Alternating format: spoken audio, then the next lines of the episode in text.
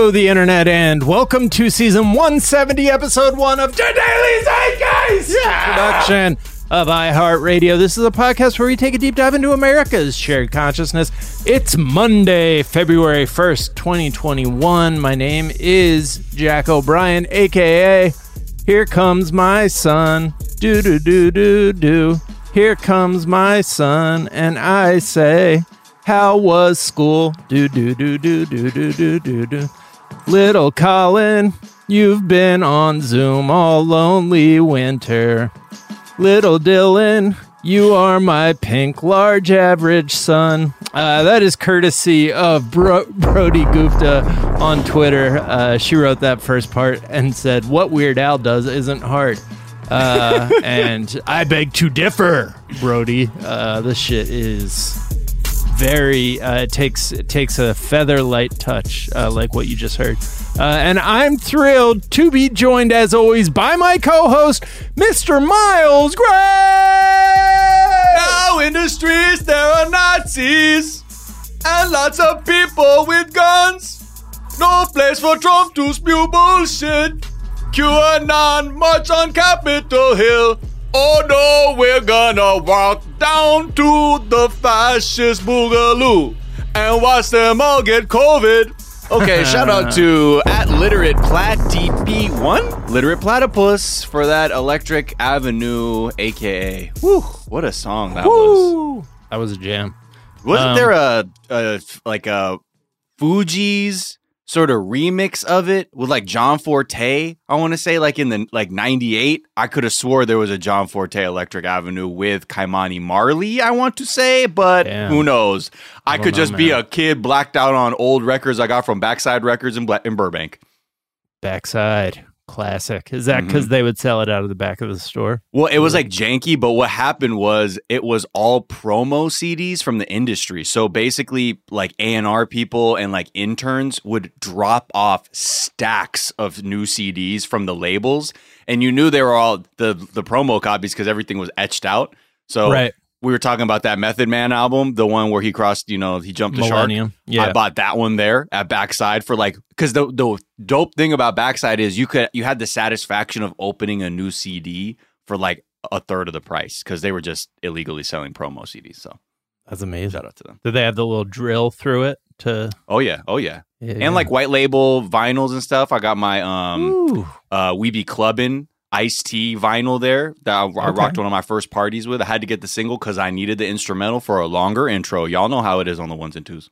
Well, uh, we are thrilled to be joined in our third seat by a hilarious and talented person who's probably uh, the most likely guest we've ever had to know what the fuck you're talking about right there. Uh, she is the hilarious, the talented, the brilliant Molly Lambert.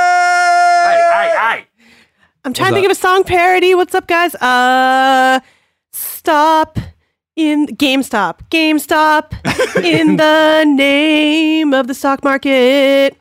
Before you crash the stock market. Before you take my yacht. Hey, stop. Stop Take it their with yachts. this. With What's up, this guys? What's up, stock guys? Manipulation. What's up, Molly? How are you?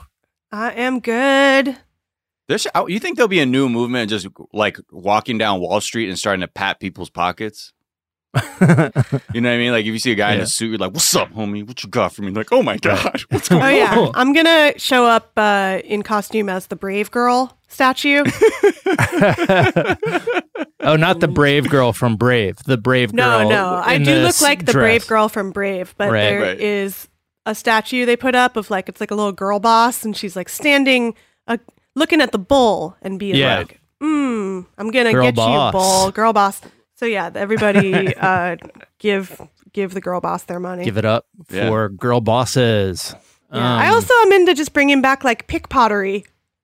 Yeah, Yeah. You know, yeah, hell yeah. you said Oi, pick, Mister, pick, Picket pot- po- oh, pick, pickpocketery. pickpocketry, pick, pickpocketry. Yeah, yes, Yeah, yeah. pickpocketry. Yes, the forgotten yeah, arts. Artful Dodger. yeah. Um, yeah, I, I mean, but pretty, pretty. Uh, like whenever you go anywhere that has like trains, you got, Yeah, you still got it's the gonna happen. yeah. I uh my first time in New York when I lived in Uh-oh. uh, since I was younger. I, I lived in New York when I was like six, seven. But then uh, as a as a teenager, uh, when I lived in Kentucky, my friends and I went to New York, and I claimed that I had been pickpocketed, and they were like, "Oh shit, that's wild." And then it, they eventually learned that I actually just had like a twenty in the waistband of my basketball shorts. And they were like, nobody pickpocketed that, man. That just like fell out of your basketball shorts, you dumb fuck. Oh, you um, had you had waistband money with no I had pockets. that was yeah, no pockets. Just Oh, a I little know that twenty in my waistband. You're asking for the Artful Dodger to yeah, I mean, it clearly fell out. of it. come pick Right. a pocket or two. I remember those days. That's like when I used to wear only Nike basketball shorts before they wised up and put pockets in Put them. pockets, so I would be wearing like Cincinnati Bearcats shorts, no pockets, and like eighty bucks in my waistband, like Yeah, pinned to my torso because I had. But I was really careful about that shit because I could. Oh, I, I lost. I remember I lost a five once riding my bike, and I after that I always kept track of my waistband money. I just blamed I blamed it on uh, pickpockets every time. It's like That's so these funny. damn pickpockets. Uh, Times Square. the- like I was wearing boxers too back then, so like You were like, oh, the Warriors nothing- came through like a Yeah, gang in exactly. clown Right. makeup, just Yeah, right. appeared on roller skates and uh, took your you remember money. those guys who were dragging their hockey sticks all menacingly on the ground as they walked towards us? uh, that that needs to become a reality now that we're living in this world that uh, bears a striking resemblance to lots of different works of uh, dystopian fiction. We need to start dressing up as like themed gangs. That I were mean, like, that's uh, what the Capitol storming Yeah. seemed like a little bit. Loose collection. yeah, of- but just like not very well designed. Like their theme was all uh, like dot matrix printer uh, camo and red hats. Like It was a little bit clown gang, though. I had just Yeah. watched uh, Batman Returns and right, Oh, right. saw a lot of similarities with kind of just the roving clown gang. Right. So you want to see like the VSCO cam people like march on the Capitol, so there's a little bit more aesthetic to it. Right. All right. Molly, we're going to get to know you a little bit better in a moment. First, we're going to tell our listeners what we're talking about. We're going to do a little sedition update, check in with the insurrectionists, how they're being treated. We'll uh, take a look at Frank Biden, the Frank Stallone of the Biden administration, the Proud Boys leader who is dropping dimes for the FBI, like uh, John Stockton, uh, Jewish space lasers. We'll talk about those. We'll talk about everything bagel ice cream, which I'm going to be uh, taste testing this weekend I have to.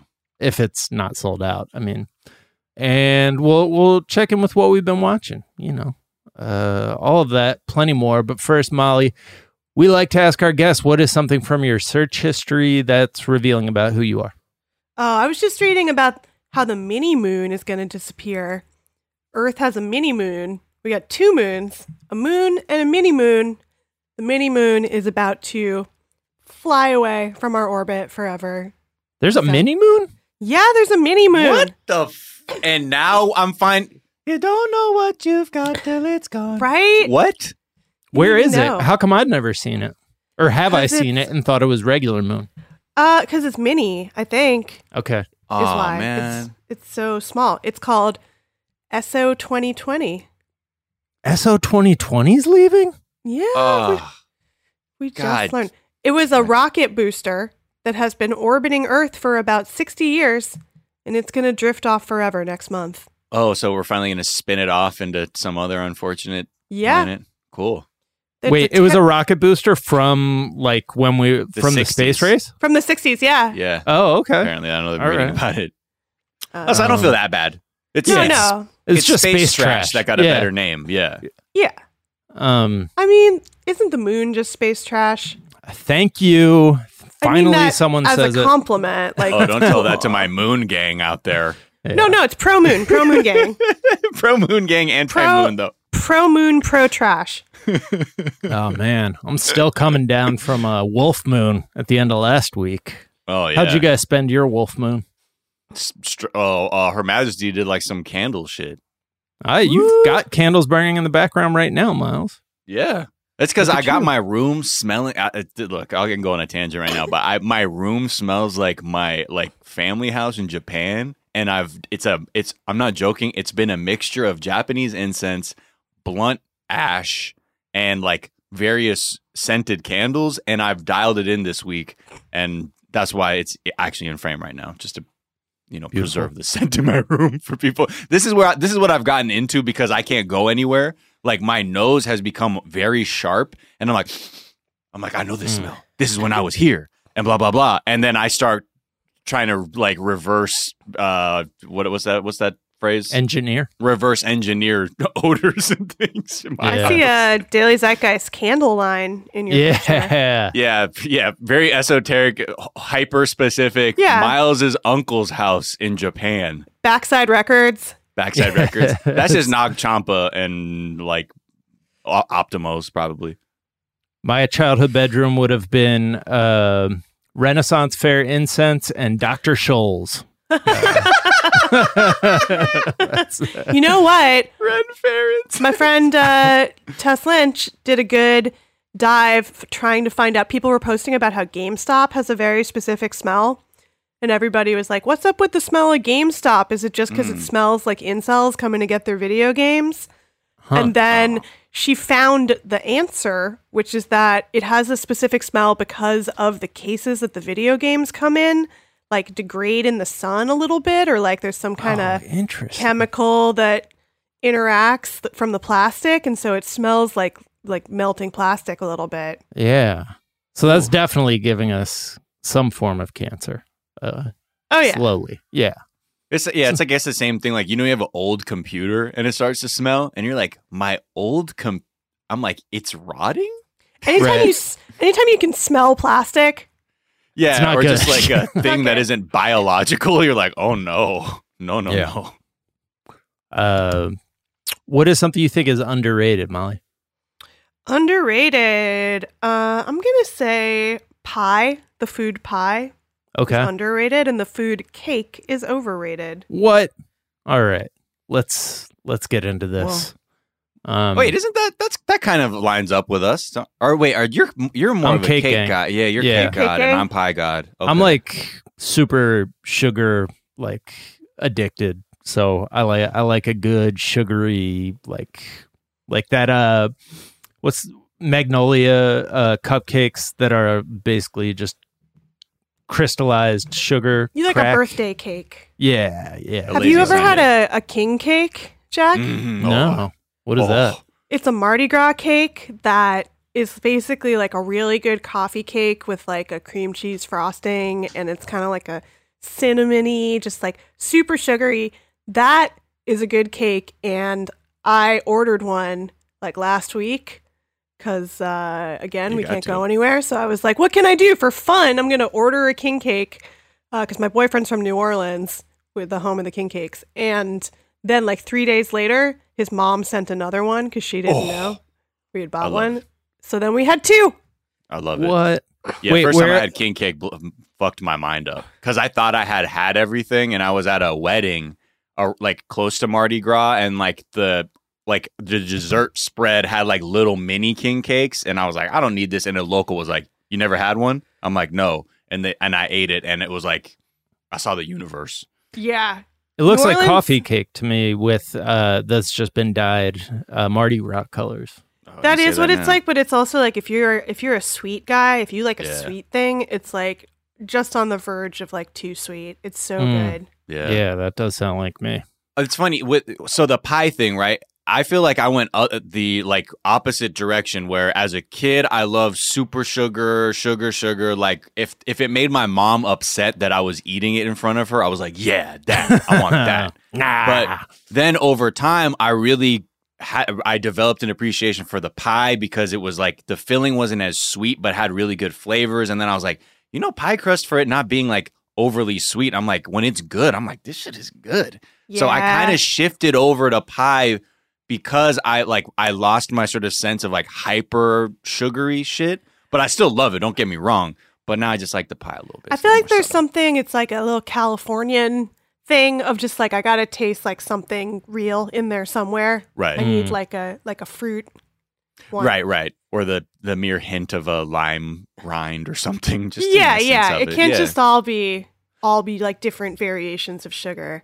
But if I had to choose between like an amazing funfetti cake and a pie, I would have a real dilemma. I can't. I just don't like frosting. I don't like cake, plain cake frosting. I like whipped cream frosting is good. Cream Mhm. cheese frosting is good. But just kind of your regular birthday cake has like Sugar done flavored frosting. Yeah. right, right. Sugar cement. That's interesting the the California of it all because uh, I definitely picked up my taste in garbage like along the stops of like I I am a fan of Mountain Dew because of my time in Kentucky. Uh, probably like got my taste for just super dense sugary things from so, somewhere in there. Definitely not California. Yeah, I mean, I I like garbage too, and obviously California has a lot of sugary garbage of its own. Uh, but just yeah, whenever I go to New Orleans with my boyfriend, there's like a point I reach where I'm just like, and everything is so fucking good there. Like every food is amazing, but I always reach a day where I'm like, I need a salad. Yeah, I need a salad that doesn't have ranch dressing and fried shrimp on it. exactly. I remember. Right. Yeah, the my, my first time there. I, at the end, I was like, I I've had frickles every day, at least twice a day. Oh. I eat fried oysters like five times a day. Yeah, like, there. I'm so what- good. yeah, exactly. I'm and Frickles you know, or fried pickles. Yeah, oh, Yeah. they're so. Oh my I mean, and you know we have them everywhere, but like they're they're every like in New Orleans they were everywhere, and I love pickles, and I was my first. I was like, yep, we're eating everything all the time. Did you or get your king? Did you order on Goldbelly or something like that? No, I ordered uh, from Was it directly, which is a New Oh, Orleans got it. place. Um, there's some places in LA you can get them in South LA, Right. uh, but I, they Sometimes you weren't wanna didn't go seem like they were open right now necessarily. Sure, sure. also, so yeah, I ordered one from Haydel's, and Johnny's mom sent us one from a, a more local one called Marguerite's, and they were both amazing. And what is your favorite pie? What's top number one pie for you? Cherry pie, number one. Wow, cherry pie. Okay. wow. I never Which had again- a good cherry pie. kind of kind of goes against my own argument where I'm like I don't like sugary things. I like cherry pie. Uh cuz cherry pie is super sugary obviously. Yeah, but it's got chunks of things that aren't sugar in there. So Yeah, but they're still like they're in like a, gel- a gelatinous sugar, Sugar holder. yeah. uh but yeah, I like that. My mom makes a really good apple pie and a cranberry pie, which is like a New England Wow. pie that's really fucking good. Damn. You have to be confident in your pie game to make a cranberry pie because that shit could come out real, real bad. Heart. I've gotten really into making pies during during COVID. It's it's something to help makes me feel like I'm doing something from start Yeah. to finish. My Cooking has also been my thing too, of like a activity that gives me instant feedback. I love join to in. chop. I love to just like slice and dice. Mhm. Makes me feel relaxed. It's because again, I like especially towards the end of last year, like and the election and like everything was just fully spinning out. I was retreating to cooking constantly and be like, yeah, I'm just gonna, I'm gonna like razor slice these, these the celery stock for Yeah, a mirepoix later. I don't know, fuck it. Yeah, let's why not? I might need that celery stock. I, Yeah. I definitely did that. And the first thing I did when COVID started was I started a podcast about Summer House on Bravo. That was like I felt so stressed out and for some reason I was like I feel like just like doing a podcast is going to make me feel less stressed out even if nobody listens to it. right, right, right. Miles, But- number one, number one pie. Number one pie. Ooh, I mean, mine is key lime, which is a cake ass Oh. pie. So yeah. Um, yeah. mine is um, homegirl. Who's homegirl who won the KCRW the the NPR apple pie contest, and then she had a restaurant on Fairfax. She's like the local pie god.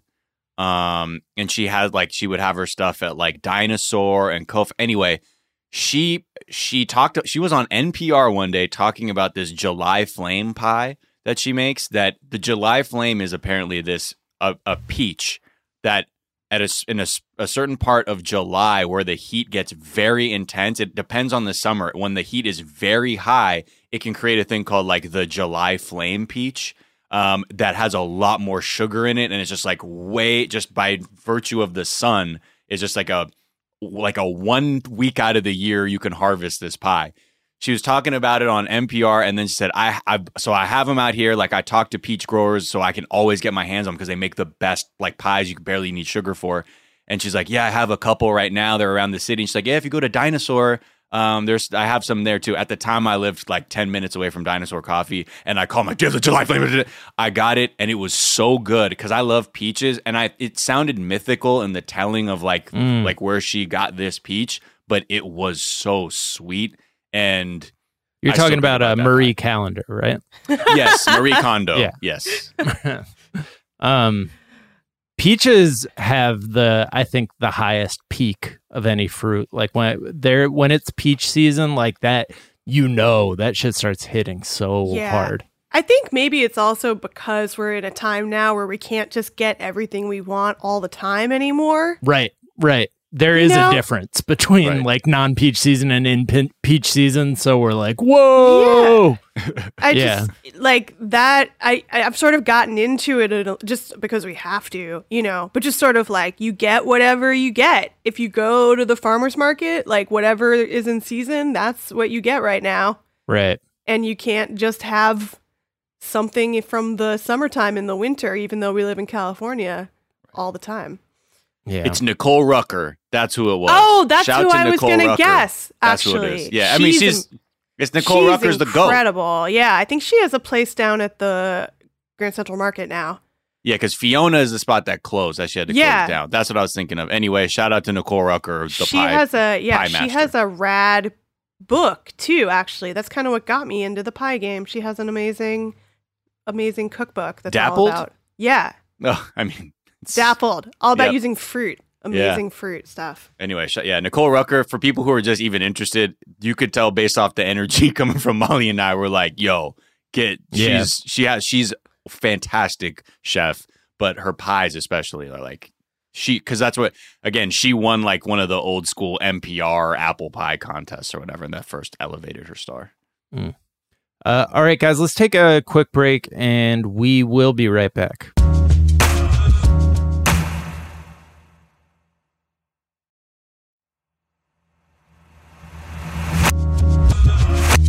And we're back. And uh, let, us talk sedition. Let's talk about them insurrectionists uh, Mhm. because, yeah, it seems like, I don't know, it, it- we're we're in a weird between like we hear about one of the guys who starred in all the footage from the raid on the Capitol Oh, getting you mean the- arrested. The American Shaman. Yeah, yeah, we hear Yeah. about one of them getting arrested. The- But it sorry, also- sorry, the QAnon Shaman. Thank Q I think shaman. Amer- I believe American Shaman is what they call Jim Morrison on a poster. yeah, Oh, probably. but it, it feels like all it, everybody should have been arrested by now, like all all of them, and uh, any claims that they would be like flooding the court feel a little disingenuous since all courts are already flooded. Uh, it just seems like a matter of priority, but uh, Some of them are out on bail already too. yeah, like Yeah, real cheap bail too. Like a lot of them, yeah. That girl who everybody was doing memes about because she like, Laptop lady, yeah, Mhm. laptop, laptop lady. Daria. Yeah, Yeah, it's. I mean, you know, and a lot of it too. We've we've uh, I think maybe mentioned on a trending episode, but a lot of people who are like coming from you know law enforcement or whatever, like a lot of those people are getting let out so they can self own out in the wild again, uh, Right. to like further incriminate other people. Because the second these people Oh, let right. out, they're start going like, "Yo, delete that shit." Because laptop Daria went and immediately deleted stuff, told other people to delete stuff, and they're like, "Thank you for Well, pointing she out some other people." she got outed uh, as sorry, outed's probably not the right word here. Her ex girlfriend was like, "Oh, hey, my middle school girlfriend stormed the Capitol Mm. Wow. and stole the laptop, and then like posted all these pictures of her and this girl in middle school." And everybody was like, "Oh yeah, that's so weird. I went to that middle school too. We all knew that girl. That's so weird. She's a seditionist now." Yeah, cool. Ah, yeah. So I guess uh, that superlative in the notebook was pretty, or the yearbook was pretty accurate. Most likely to lead us to uh, insurrection. um, but yeah, like you know, I, as we as we look at this, we're always like, who are they getting? When are they getting them? Because I it's it's so front of mind, you know, because we saw what happened and we're like, uh, justice system, ah, whatever. It's just us. So when you look at all the categories of people, you start to see how the the feds are actually handling this. So the first group that went down after the insurrection is what they called the internet celebrities or the influencers, which were you know uh, P Jet Patty, Auschwitz hoodie guy, Lectern man, QAnon Viking, like people who we knew just colloquially based on like the photographs and things like that. Those are people they just swept up easily because most of them actually ended up getting out like or being uh, identified by their friends and family. So they're like, cool, great. Then the next tier that has is getting a lot of attention are the people who actually uh, that were getting violent with the police, and those are a lot of the people that we haven't heard as much about because they're trying to build much larger cases against these people. And for the most I was like, oh, right. Because I remember the dude who was getting crushed in the door, or like obviously there was the officer who was killed with a fire extinguisher. But we're now also seeing other things that the Capitol Police Union is talking about. Like an officer was stabbed with a metal fence stake. Um, others are like dealing with cracked ribs, spinal injuries. Uh, and, and we've saw how they were dismantling scaffolding or whatever to attack police. So that's like the next group that they're very much being like these. We have to get these people off the street. And then the third group are the people that planned and came prepared for like war that's those are the people that they're taking a lot of time on because these are these are the people who are going to get conspiracy charges the like uh who knows a whole stack of felonies maybe. Didn't even occur to me they were really going to charge these people because the whole thing was so i mean everything's been so weird for so long. It's Right. like each time it escalates it's like i don't know. I Right. guess this is happening now. Right. And it's hard to think like because we're so used to seeing a justice system that is does not function at all. The everyone's first instinct was like damn all of those people just got away with that shit right and also because we know that if it had been like a like a leftist protest that the cops would have been you know doing more violence on the protesters a lot more rubber bullets being shot out for sure Yeah, the whole thing. I just feel like it was like everybody was a little traumatized and being like, yeah, yeah, that was so funny and weird. And then like a couple days later, it came out like, oh no, they might have like, killed everyone you know, they were trying to like kill everybody. And we were like very close to that happening. Right Yeah. We're just kind of like, and it didn't not happen because like some, you know, some strategy. It really seems like it was just lucky. Yeah. Yeah. It seemed absolutely. It seemed more like out uh, based on circumstance that there were like a couple things went the right way at certain points to keep people safe. Right? Like we still don't even really know. Like AOC said something about like she thought there was a moment she thought she was gonna die. Like we still don't even really know what happened Right. in the Capitol during those few hours. yeah. And I think that's why we're going to begin to see over time more and more like just the depth and just how dark this whole situation is. But the group that are they're really looking at are like, you know, the oath keeper types, the militia groups. And they the like the feds talk about that there's three affiliates of oath keepers who they were monitoring and they know they had an effort to like obstruct the counting of electoral college votes. They have text mes- messages that talk about logistics and committing violence like on like on behalf of the president for weeks before this actual moment.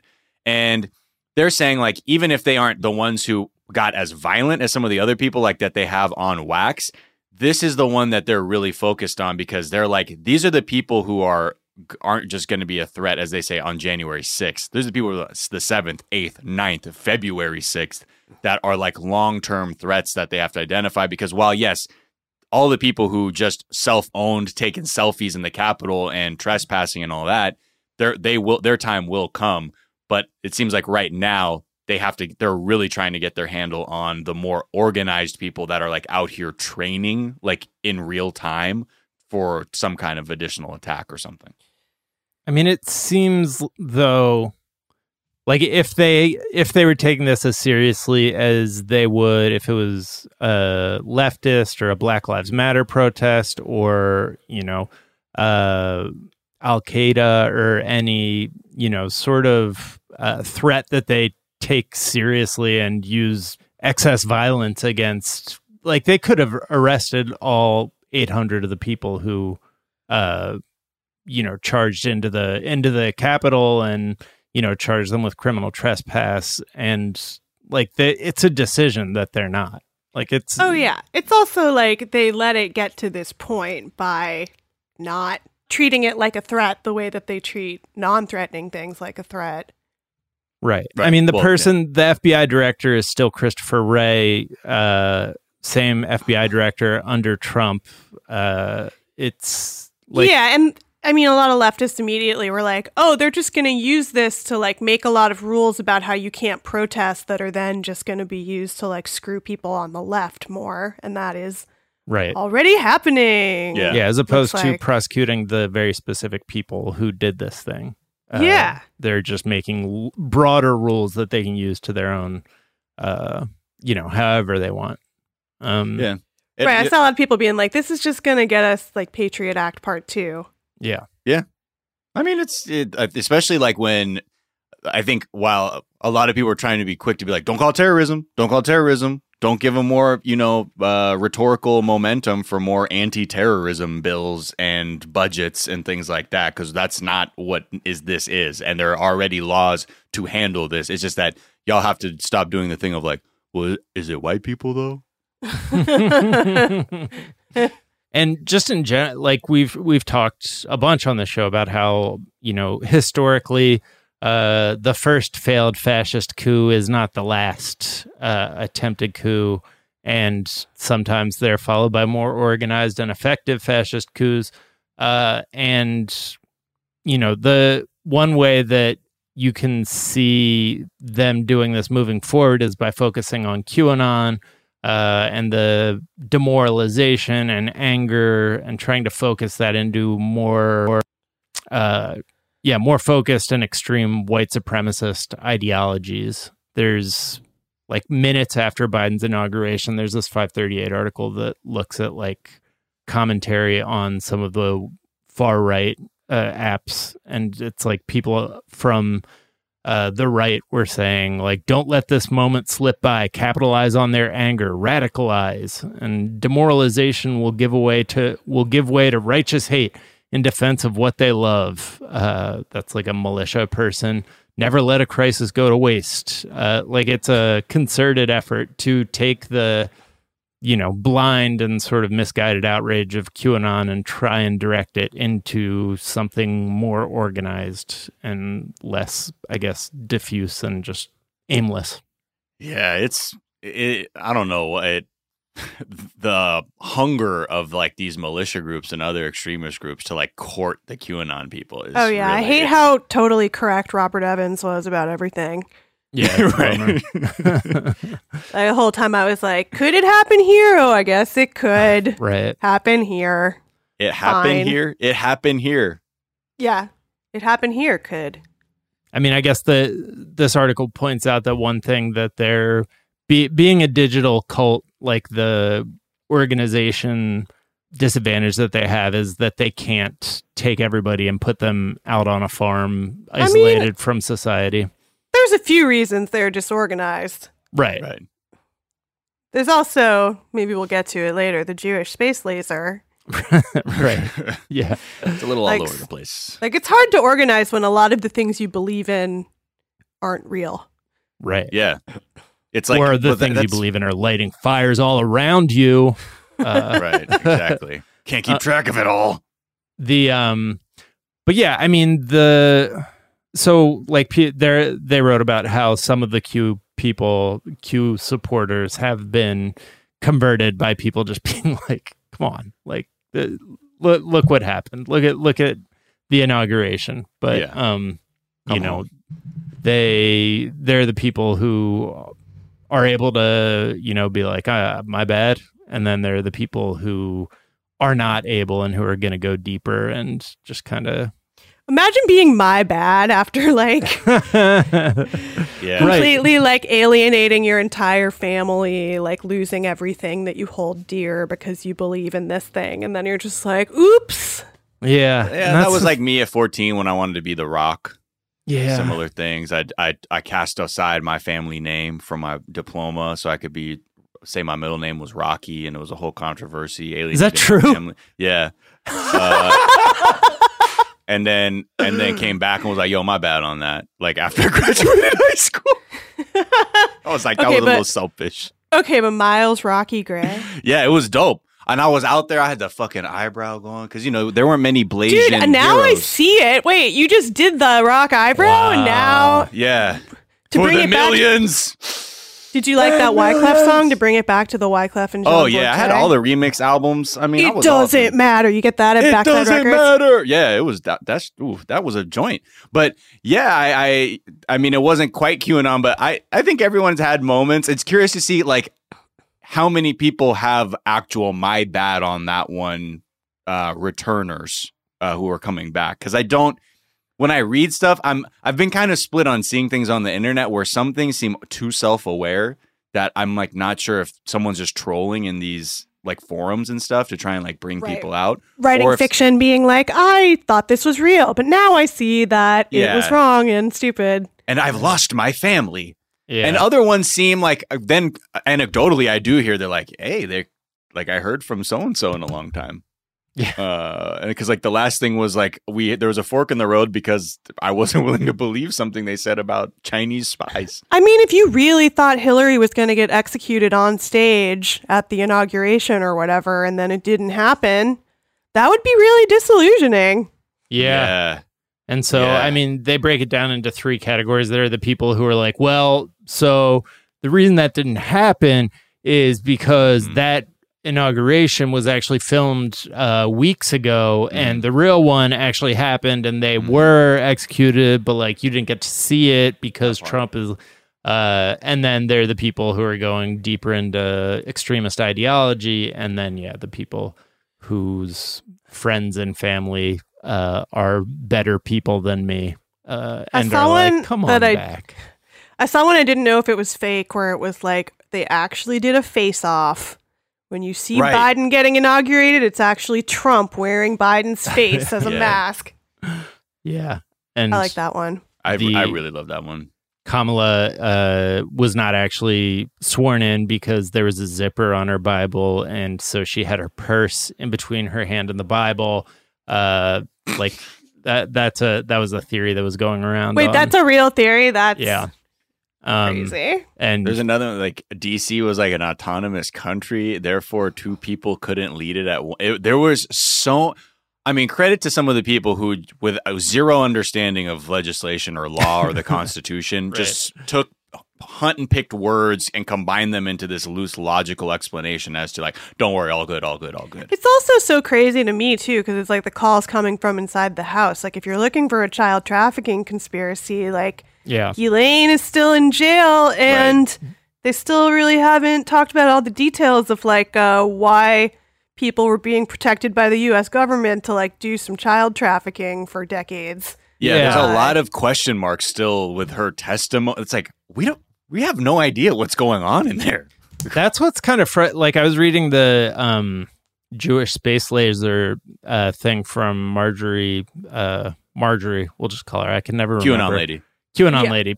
But she, like, in her long ranting post that is like, I'm just saying, they put the uh, satellite up there, and who knows? People are reporting uh, beaming light that came down and started the fire, like, just wild, uh, unhinged shit.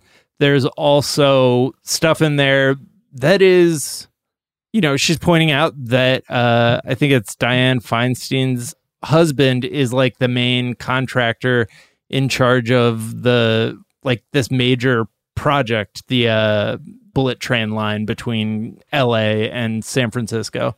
Like that's the sort of shit that like does happen and is bullshit. And like there there's enough real stuff out there, but they they like choose to focus it on, you know, it, it's sort of a natural consequence of like all the information being available uh, and like 75% of it being bullshit.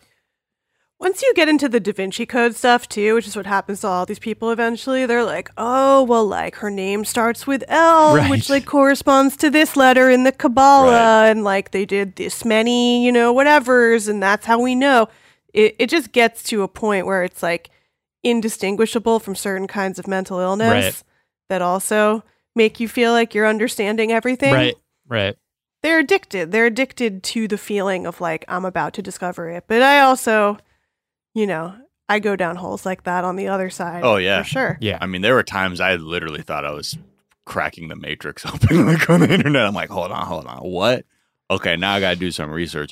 But at a certain point, like some most people get they they have that realization of you don't know what you don't know, and if you can't do that, then yeah, this is this will continue down the path. Um, let's talk Frank Biden real quick. Uh, Frank, hey, Frank- Francis, Francis Biden, the president's little bro. Uh, he also likes Frankie to B. use the family name in uh, advertising settings. Yeah, you know what I mean. You know, uh, same shit, different party. Uh, Mhm. But don't don't think uh, Frank Biden Frank Biden ain't gonna cash in on that shit. So he's a senior advisor for the Berman Law Group in Florida, and they're based in Boca Raton.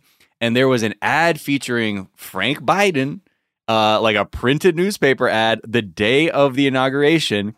And the ad is like talking about this lawsuit um, that the firm is leading against a group of like sugarcane companies, and the, and the actual lawsuit is like it's not bullshit. Like they're suing them because these uh, sugarcane companies apparently they're just like burning the stocks, and it's it's causing a pollution problem, and it's a health hazard for the residents. And they're like, okay, we're here on behalf of those people to get you to stop this practice.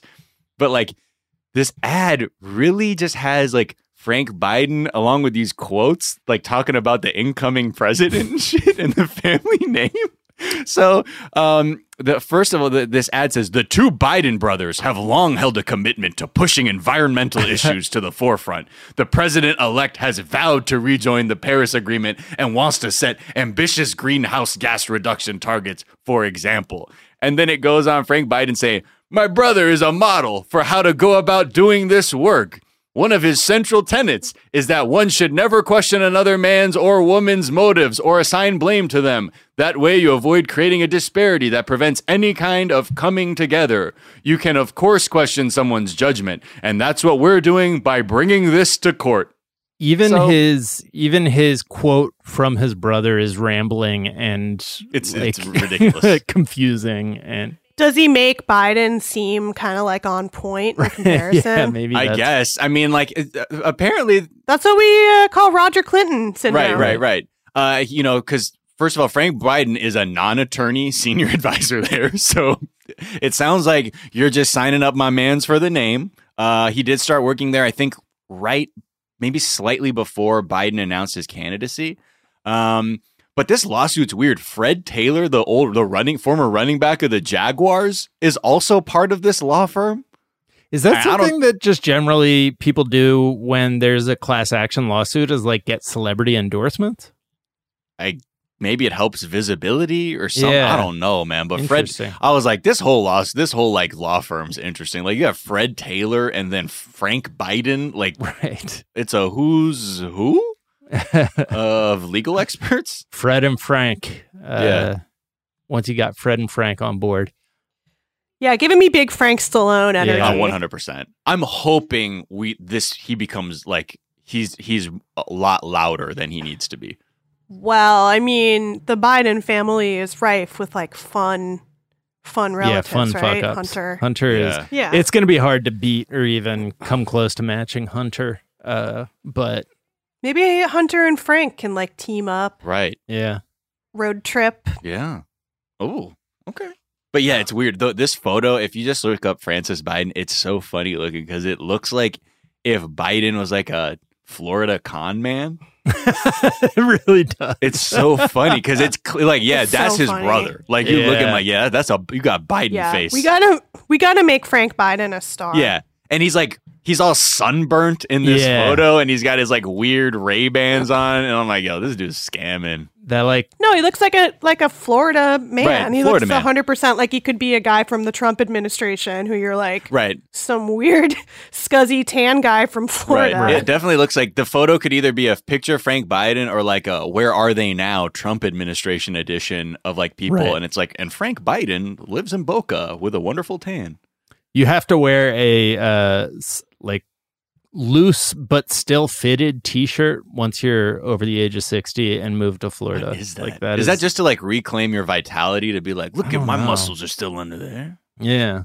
Yeah, and it's just like a vague it gives you a vague body shape thing going I'm, on. I'm gonna wear a fucking tunic when I'm fucking 50. Oh, bro. absolutely. out of here. I'm not, My I don't clothes are getting about it. baggier and baggier the more I age.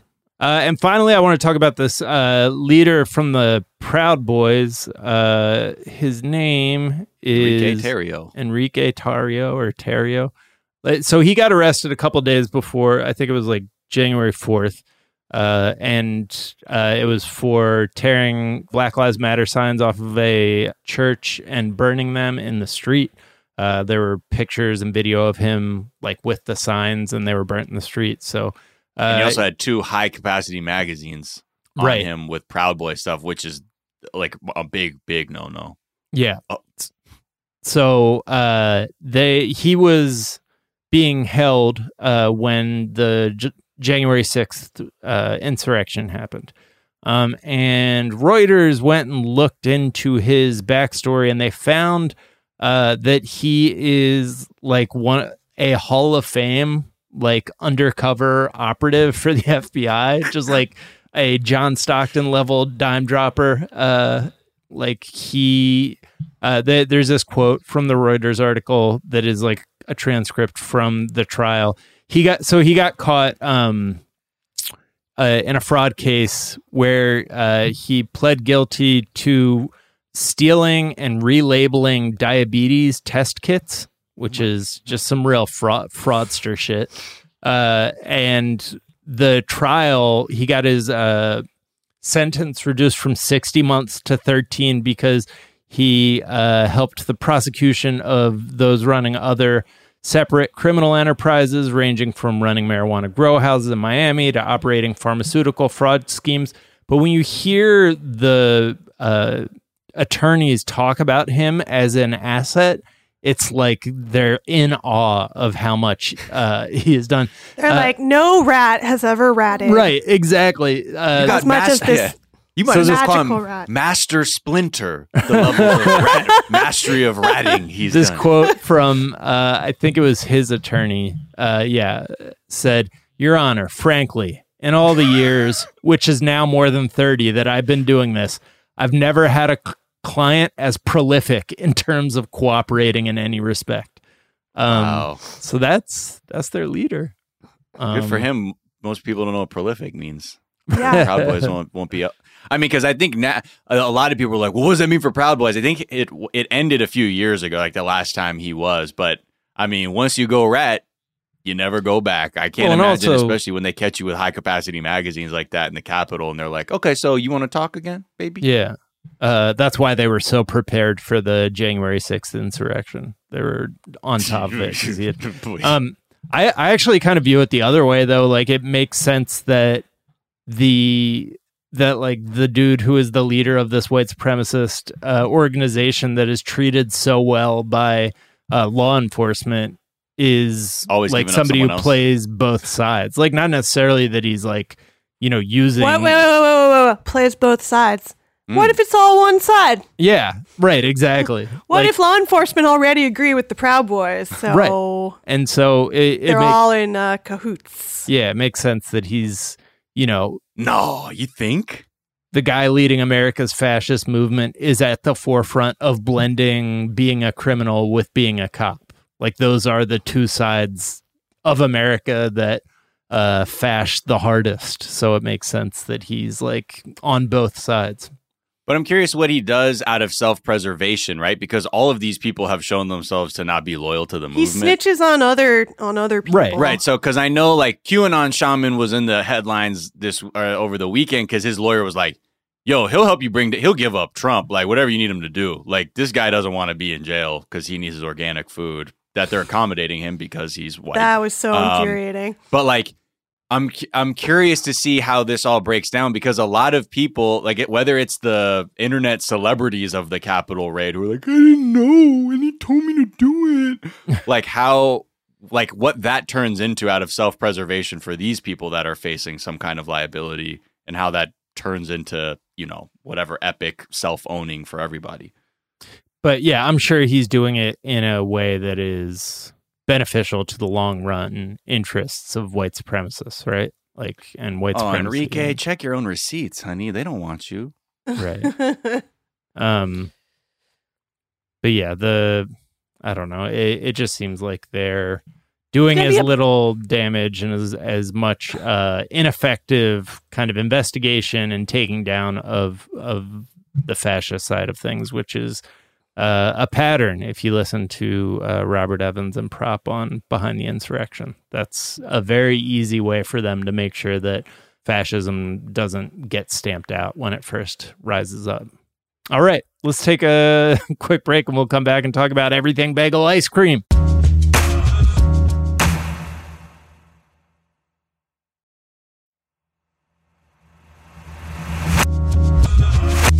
And we're back. And Nancy Pelosi uh, told me about this new treat that she is stocking in her fridge. Uh, In your now- Telegram channel called Lit Freezers. yeah. Uh, Jeni's, uh, which is what Nancy Pelosi had her fridge stocked with. It's like uh, $14 a pint ice cream. Um, It's That- nine, Jack. Don't get ahead nine? of yourself. All right. All right. Uh, I don't know. I think it's like 12 maybe. You guys are just like Nancy Pelosi. You have no idea how much a pint of ice cream actually costs. I don't know. So, Forty-three dollars. so out of touch. How much is a banana? Yeah. Uh, Did you guys read there was that interview with Billie Eilish the other day where she was like, I don't know how much cereal costs, so I ordered like what I thought was a box of cereal, and it was like 50 boxes of cereal. Billie. she thought no. a cereal, a box of cereal was like fifty dollars. Yeah, she doesn't know. Fucking Billie. No. She doesn't, like- You're too young. She probably doesn't even know what that means because she's That's been like- like yeah. rich for so long. It's and like at a combination young of like you're a teenager who maybe doesn't buy your own groceries, and Right. now you're incredibly rich and have no idea how much things cost. Because she she completely skipped that phase of life where you have like a little bit of money that you've earned and you try and go out to eat with your friends. Right. That's right. a very formative period. So if you go straight from I don't know, every time I go, my parents pay for everything to I don't know, my accountant I have a card that my accountant gave me and I just I wave that at whatever I yeah, want. you don't have to choose between like seeing the movie and having dinner. Exactly. Woo! Or be like, all right, fuck it. Let's let's let's figure out. You got a calculator, or just do it on paper with the tax. Okay, so we'll get nachos and then a quesadilla, and then we'll all have enough to go in the movie, and then maybe split a smoothie at the end. Okay. There's also that point where you're growing out of like being young enough where it's still kind of cute that you don't know stuff. Uh, Right, right. that- Which is why it's not cute that Nancy Pelosi doesn't know. Right. right. it's, It's a bad look to have 500 uh, pints of really expensive ice cream in your fridge when people are starving. And you're like, how much is a vial of insulin, Nancy? Mm. I don't know. She's like, I don't know, like three pints Three of ice Jeni's? creams? Yeah, exactly. But yeah, so this boutique creamery, Jeni's, it's not really boutique, it's a chain now, They're right? huge now. They're yeah. huge. But uh, they dropped a flavor, everything bagel, and I don't know if it was viral marketing or whatever, but they I would call it violent marketing. Ooh, they had uh, somebody who I follow and trust on social was like, I don't know how it's this good, but it is. And I was like, well, that's enough for me. yeah. Uh, I'm in. I'm worried.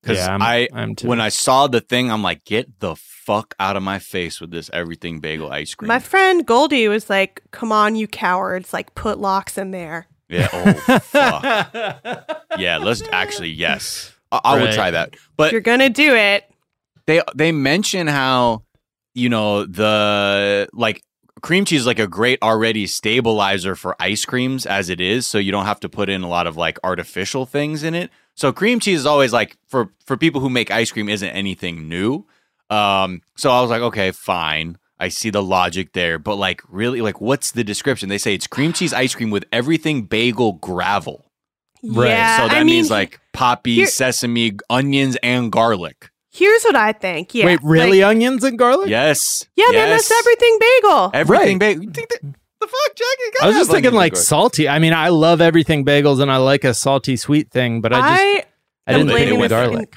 I'm blaming this entirely on the Trader Joe's everything bagel seasoning Mhm. that came out like last year, where they put all that stuff in a shaker so you could just put it on stuff. And then, in true Trader Joe's fashion, they started just making a lot of other products that have the everything bagel, bagel seasoning on it. So I Yeah. think kind of the idea of everything bagel, there's also just kind of like a bagel boom going on. For who? For- There, you're late to the party, y'all. There's There's been a- no bagel boom. There's I've been I've been down with the bagel boom since the 80s.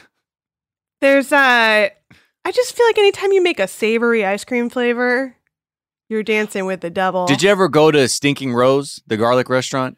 Yeah, but I did not get the garlic The- ice okay, cream. Okay. So I've had garlic ice cream before, and garlic ice cream isn't bad. You know, it's not like something I go, oh fuck, get the garlic ice cream because it's going up tonight. But it's one of those things you eat and you're like, damn, I'm actually more interested because it's not bad. Like it's I honestly think there are pro- yeah, I mean like if they didn't call it ice cream, I think that's the key. I think if you made like a like I thought I think about this always in the summer like soup popsicles, hmm like a gazpacho popsicle and like a tomato soup popsicle, maybe not a clam chowder popsicle, Well, but just things like that, just thinking about it. But I think you have- chili popsicle. You got to call it like a granita or something. If you call it an ice cream, like people's minds go to sweet. And I feel like most of the time when people try to do savory, I don't really fuck with all those artisanal ice creams that have like fucking like duck skin in them or whatever, you know? There's been a lot of that lately. Wait, there was? Man, I, you got to like- put me like- onto that like stuff. salt and straw, all their weird ass Oh, yeah, yeah, flavors, yeah. you know? Things where it's like a thing you wouldn't expect in ice cream that's in ice cream. Mm. Right. And There's a out. place It's bad. There's a place in Philadelphia called Little Baby's that did a pizza ice cream. No, thank you. Right? Like I don't want that. I, just- respect its right to exist, but like but no. okay, so it's one of those things. The idea you say no to, just like I would say no to everything bagel ice cream. No, don't need it. But we all have this morbid fascination to try. You would you not try this pizza ice cream, Jack? I'll Oh, I try would tr- anything. Okay, I'll try that's what I anything for free. Right. right. All right, then maybe what we'll do is we could all go in uh, a couple bucks. Maybe we'll have Zeit Gang because it's expensive. If every if the listeners and all of us put in a dollar, we might be able to afford one of these pints. One of the everything bagel pints. Yeah. All right. Did you wait? This is like related, but did you guys see the mac and cheese, the pink mac and cheese? Yeah, we were Yeah, we talked about it. it last made me week. hate mac and cheese more. I by the end of talking about it, I was like, Kraft has lost its way, and it's like the QAnon aunt. You're like, I got to put you to bed now. I just feel like you could make it pink without making it sweet. Like, Yeah, sweet mac and cheese Easily. again. But then I'm like, isn't it maybe sweet mac and cheese is just kugel? Um, yeah. A little bit. I think again, it's like you just have to have different words for these things. You could talk somebody into a sweet pasta. You just have to not call it Kraft mac and cheese, but Right. it's sweet because then your mind just reels. Yeah, I guess Kugel would have been better. Because now that you say that, I'll be like, well, yeah, okay. Because I'm pro like dessert pizza. I'm pro a Pizookie. Well, yeah. Yeah, I mean, but a Pizookie, of is like not mixing flavors. It's just like taking the concept of The pizza shapes. and putting desserts in the shape of pizza. Like I'm okay, all fair, about fair. that. But like trying to make the base of the dessert actual pasta, I I right, right. cannot abide it. Uh, it's funny. just- BJ's, now that you say that, that's one of those restaurants like in my late teens that you're like, yo, we're going to BJ's brewery with our fake IDs. Fuck out of here. And then you're like, we don't have, we shouldn't really, we can't really afford to drink in public. Yeah. No, you can't afford the prices at uh, any of those barcades. Those are for oh my God. The barcades, the barcade scene in LA is despicable. Mm. I'm like, the, what? The, y'all are charging so much money for these games. Like, it- no. Have you been to that one spot in Hollywood? That's like the pizza, 90s pizza arcade in the before oh times. no, I haven't been in there. Yeah, the pizza was okay, and the you know they were they were going for an aggressive '90s aesthetic that just felt Yeah. a little ham-fisted for me. It feels ham-fisted, but then there was also that one in like down by Dodger Stadium Yeah, You yeah, know, yeah, yeah. that I was like, oh, this is so stupid, and then I was like, oh no, they like exactly got all the They games. nailed it. That, Right. Well, they got. And It's the like it good. wasn't '80s games; it was like late '80s, early '90s games. So it was like arcade games, like you. We all would have played at a Pizza Right. Hut, and I was Yeah. like, mm, "They got me! God damn it!" you bastards. I think Button Mash is still in business too. Maybe. I mean, I can't they're imagine the barcade business takeout? is like very uh popping right now. There's one in Echo Park that closed. I Yeah, think. I'm Ugh. sure. that's tough. for me, I did all the experimenting I needed this week when I got a peanut a Reese's peanut butter big cup with chunks of pretzel inside. No, the chips Ooh. one. Oh, chips? I There's don't have one the with chips. chips. Oh, really? Oh, the pretzel my- one is good as fuck. Oh my god. Uh Her Majesty steals them from set and brings them here. Uh like any good person, if you have a per- partner who works in production, they better be stealing from Flex. Crafty for you and bringing it home. Uh but she came home with them and she's like, "You'll never guess what's happened." And I'm like, "I don't know what the fuck. You got a promotion?" And she like, I I hadn't seen them, but the chip one is fucking Potato? good. Yeah, What are it's like talking? ruffles in yeah. there. Yeah, I will I will fuck with uh some potato chips in there as like a you know, a salty accent. Um, Oh, that sounds crazy. I might I might do this everything bagel ice cream. You got to do it. I want to know. Let's do It it. doesn't, especially because it doesn't have lox in it. Like it, it sounds like it might not even be that crazy. Like it'll Right. just taste like a like a cheesecake ice cream, probably. Right. Mhm. The closest Mhm. thing they say is like if you've had a garlic ice cream, that was good. Where it's just like it's subtle, it's there, but you're not like, what the fuck? It's like a frozen bagel. What the fuck is this? You know what I mean? Like it apparently has. Like, But I would do distance. like you know, I would do a sour cream ice cream. Mhm. There, there are Mm. other, pl- you know, there's like a really good avocado ice cream, the Filipino ice cream. Mhm. Thing, Ooh. things that you might not necessarily consider for ice cream, then Right. you have it in ice cream, and you're like, actually, this kind of makes sense. There's only one way to find out. Uh, our and finally, let's uh let's just talk about real quick what we've been watching. See if anything comes up. Uh, I've just been binging Better Call Saul, The Simpsons, and NBA basketball, so nothing very interesting there. Oh wow. Um, and that's it for me. I've been watching. Oh, so okay. Off the strength of you saying that the leftover season two is like one of the best seasons of television ever written. I Mm. started watching the leftovers because I was here for Watchmen, and I was like, okay, well, let's see what we'll see what Lindelof did when he said a white guy was God. Mm. Um, and the show, I was, uh, yo, if it kind of fucked me up because it's a little ahead of its time. Uh, and it was sort of reading the future in, I mean, not that it knew it could foresee QAnon and things like that, but this, the departure and how people that like represents a forking off for people on what they're believing is real yeah. um had a hu- I was watching it's like oh my this is so it was it was kind of uh turbulent to watch but it was actually you know elegantly written I will say Mm.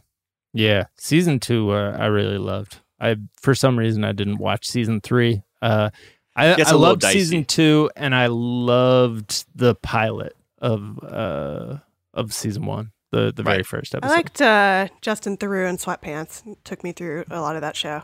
yeah he's Yeah. very man I was watching with her majesty she's like how is he so like sculpted and I was like I don't know maybe he has a trainer or something we can look into Maybe- that Maybe his girlfriend doesn't bring him uh, peanut butter cups with chips in them. yeah um right Uh, but it's it i get it because he's uh he's i didn't i didn't know who he was like, aside from being with jennifer aniston like i didn't He's i'm He's not good at knowing He's a f- actors He's also he's also a writer. He's he's a funny dude. oh is, Is he really?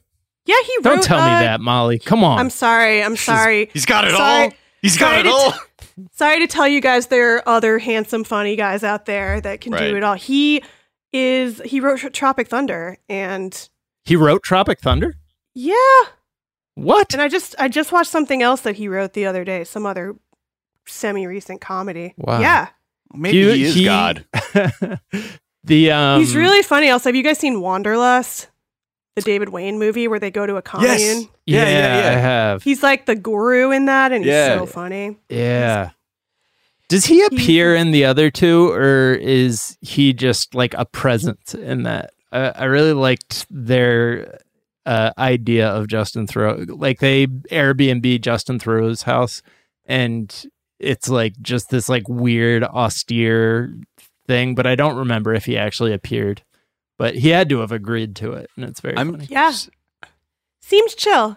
Yeah. Uh, I watched The Arrival from 1996 with Charlie oh Sheen. yeah Not The legs be Arrival. bending the other way The Not arrival. Arrival. The, The Arrival. Arrival, yup. wow. Yeah, where the where the legs bend the other way. yeah Uh, and Charlie Sheen has like a crazy facial hair arrangement in it. Right. That's the one thing I remember from that movie is that he has like evil Jarecki beard.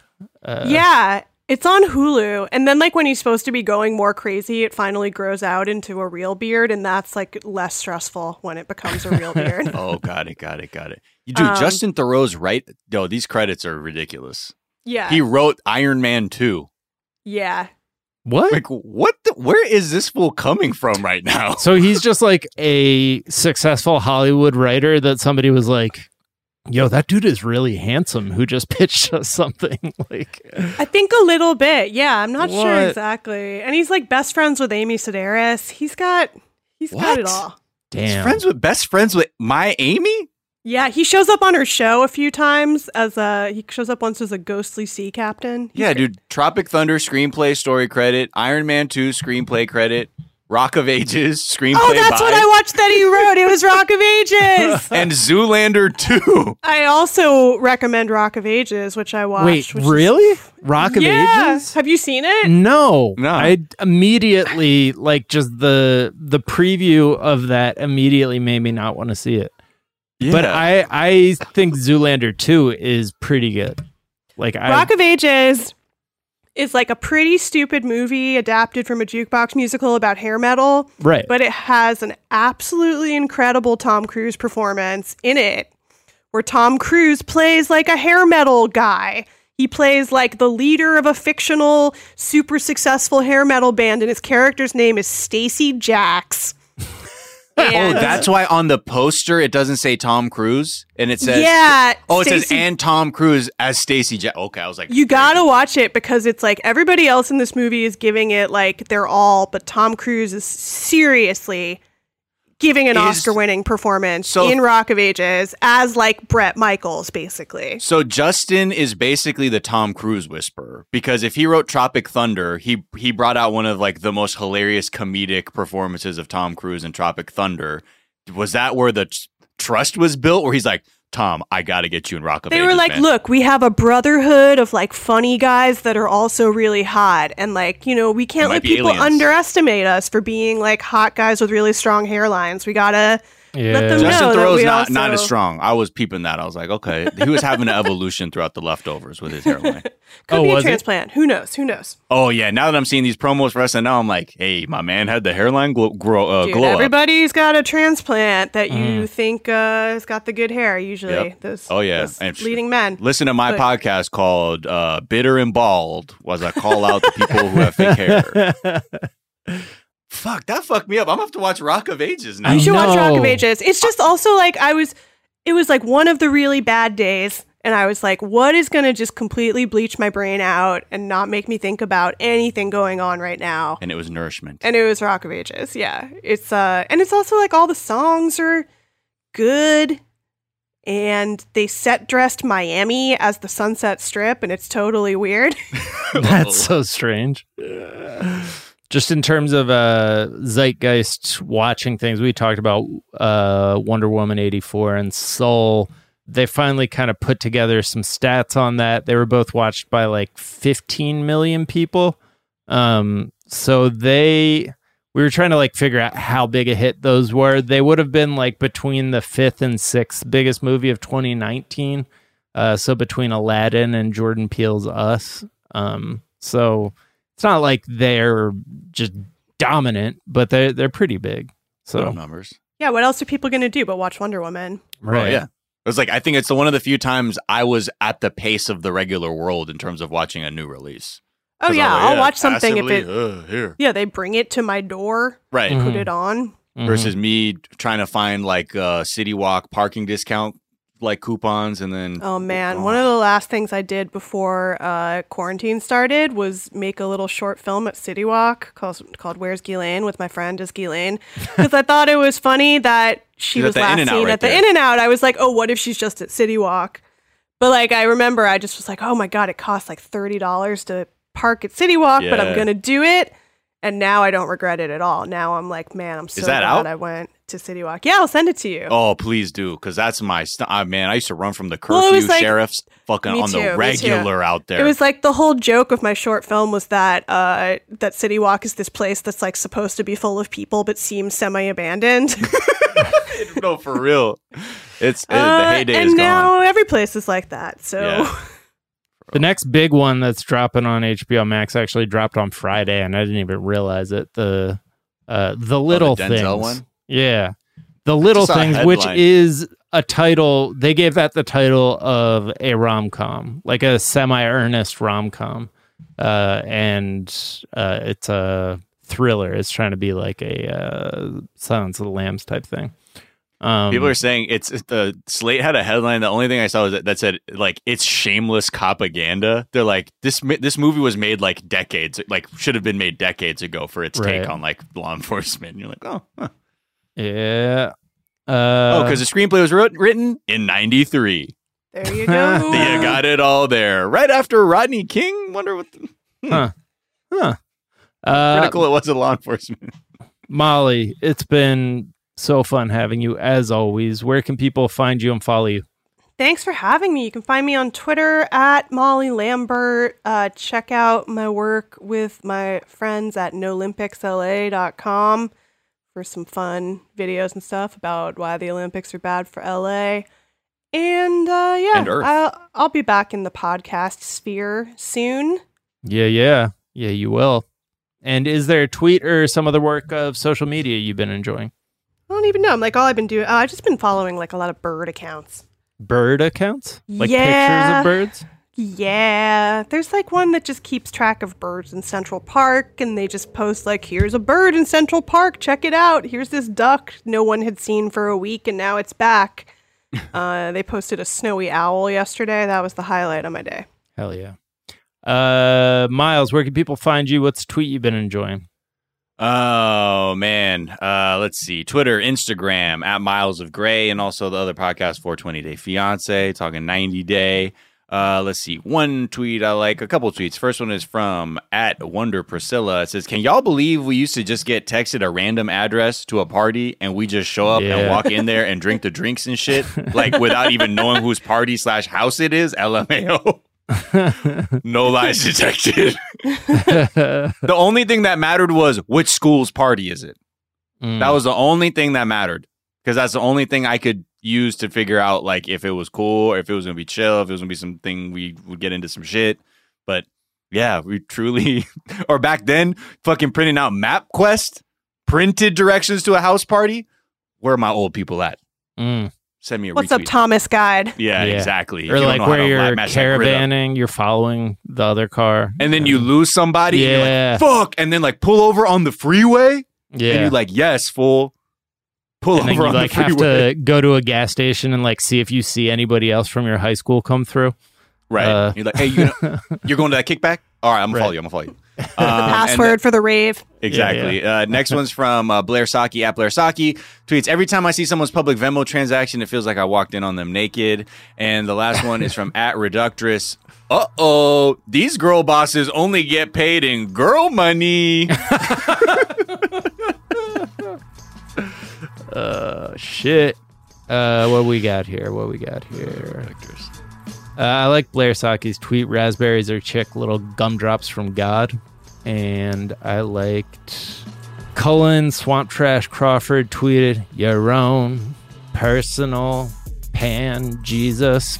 Uh, you can find me on Twitter at Jack underscore O'Brien. You can find us on Twitter at Daily Zeitgeist. We're at The Daily Zeitgeist on Instagram. We have a Facebook fan page and a website, dailyzeitgeist.com, where we post our episodes and our footnotes, where we link off to the information that we talked about in today's episode, as well as the song we ride out on.